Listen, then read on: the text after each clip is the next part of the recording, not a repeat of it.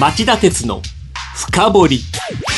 皆さんこんばんは。番組アンカー経済ジャーナリスト町田鉄です。皆さんこんばんは番組アシスタントキャスターの津田まりなです。今夜はこれはトランプ大統領の大幅情報なのか。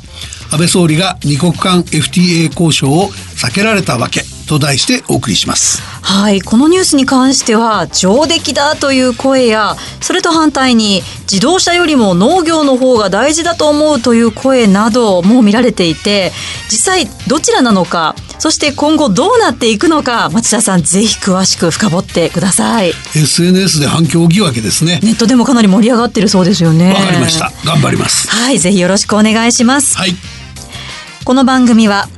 ANA 大和証券グループの提供でお送りします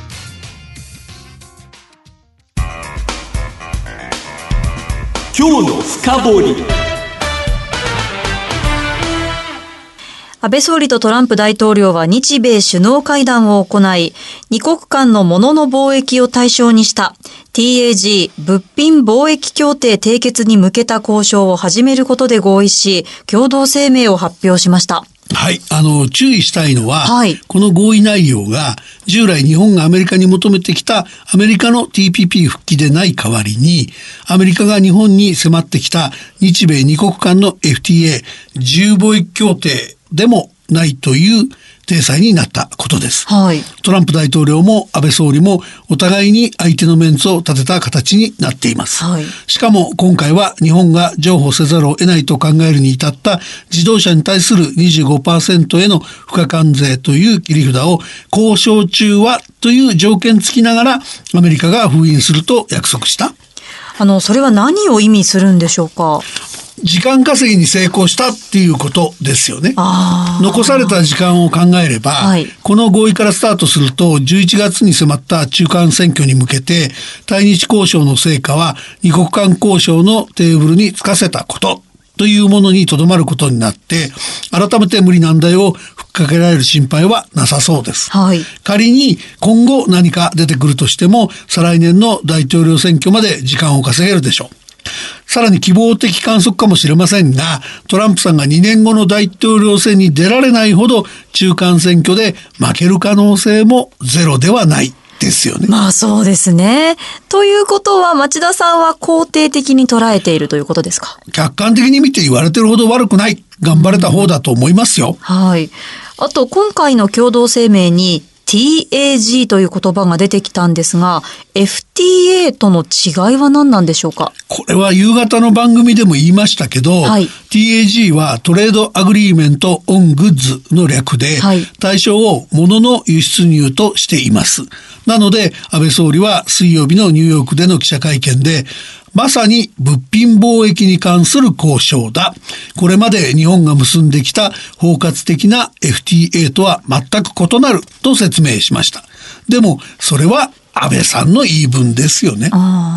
あの、共同声明にはね、はい所要の国内調整を経た後に TAG について、またサービスも含む他の重要な分野で早期に結果を生じ得るものについても交渉を開始するとはっきり書いてあるので、はいいずれ TAG から FTA に格上げになると思います。はいで実際ロイターによると USTR アメリカ通商代表部のライトハイザー代表は日本とは完全な FTA を目指すと強調したようです。え、じゃあ、日本が名を取ってアメリカに実を譲ったってことじゃないんですか？これ言っちゃうと身も蓋もないんですけどね、はい。もしこれがその二国間の自由貿易協定の一種だとすればですよ、はい。名前が TAG であっても関係なくて、WTO ルールに照らすと全品目の9割以上の関税撤廃が必要になるんですよね。はい。つまり安倍さんが否定した包括的なものにならざるを得ないんです。え、あの、知らなかったんですけど、そんな国際的ルールがあったんですか？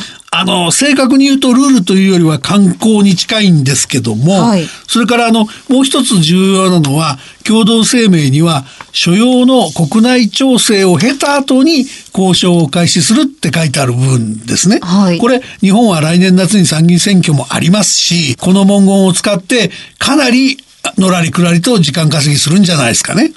え、日本も選挙絡みだったんですか？まあ選挙もありますよね。はいあとですね、その TPP で日本が応じた関税撤廃率っていうのは農産物を含む全9321品目のおよそ95%なんですが、はい今回の共同声明を見ると日本政府の UTAG がいずれ FTA になるとしてもこの範囲内に抑え込む仕掛けも入ってるんですね。はい事務方の官僚たちがかなり頑張ったんだなっていう形跡が伺えます。こんなこと政治が考えつきませんからね。え、で、その事務方が考えた仕掛けって何なんですか？共同宣言で農林水産品について TPP など過去の経済連携協定で約束した市場アクセスの状況内容、つまり譲れる範囲ですね。それが最大限であることを尊重するって書き込んだことです。はいで、ここで重要なのはトランプさんの重要な支持基盤の一つであるアメリカの、えー農家の間に TPP にとどまっていたら日本向けに牛肉や農産物の輸出を伸ばせたのに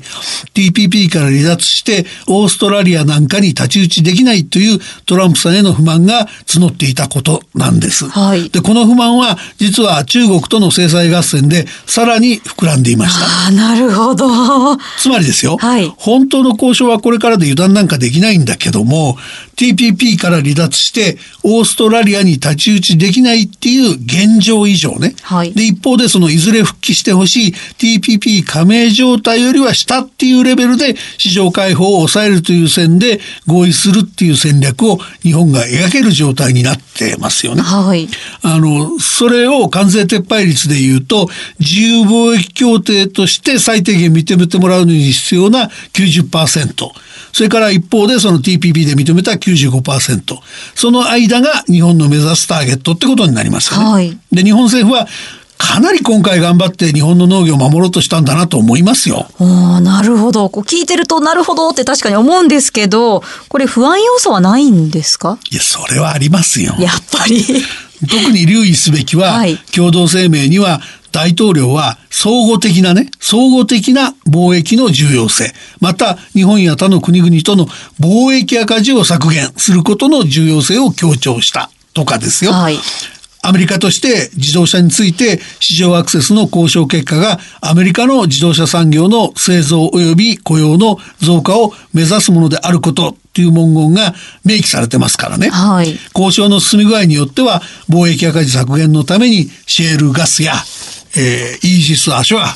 えー戦闘機などの兵器の大規模な緊急輸入を求められたり日本車メーカーがもっとアメリカでの現地生産を増やすコミットを迫られたりする可能性が残ってますよね。決して油断はできません。本当油断できないですね。とはいえですね、はい共同宣言には好材料もあります。はい日米両国は第三国の非市場志向型の政策や観光から日米両国の企業と労働者をよりよく守るための協力を強化する。したがって我々は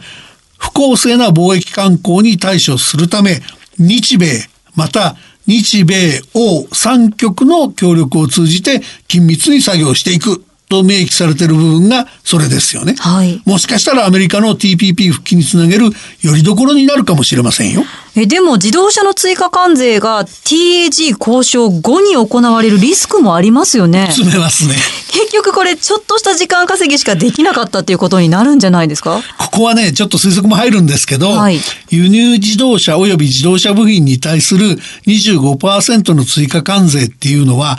例えばヨーロッパ車には発動できても、日本車や日本製部品には発動できないんじゃないかな。え？取材するとね、はい日米の関係者の間に結構そういう見方多いんですよ。えその根拠はどこにあるんですか？いくつかあるんですけど、はい。例えばアメリカの大手の自動車メーカー考えていただくとね、はいどこの大手もその日本製の自動車部品を安く輸入できないと完成車の販売価格を大幅に引き上げざるを得ないでしょ、はいそんなことしたら売れなくなって大打撃じゃないですか。あの電気自動車の急成長で有名なテスラだってパナソニック製のバッテリーに大きく依存してますよね。はいそれゆえアメリカのメーカーどこもアメリカ政府の公聴会などで25%の関税上乗せに大反対してましたよねそりゃ。そうですね。いい例があるんだけど、はいあのアップルの iPhone はい。あれだけアメリカが中国を叩いててもアップルの政治力で iPhone は制裁の対象外でしょ。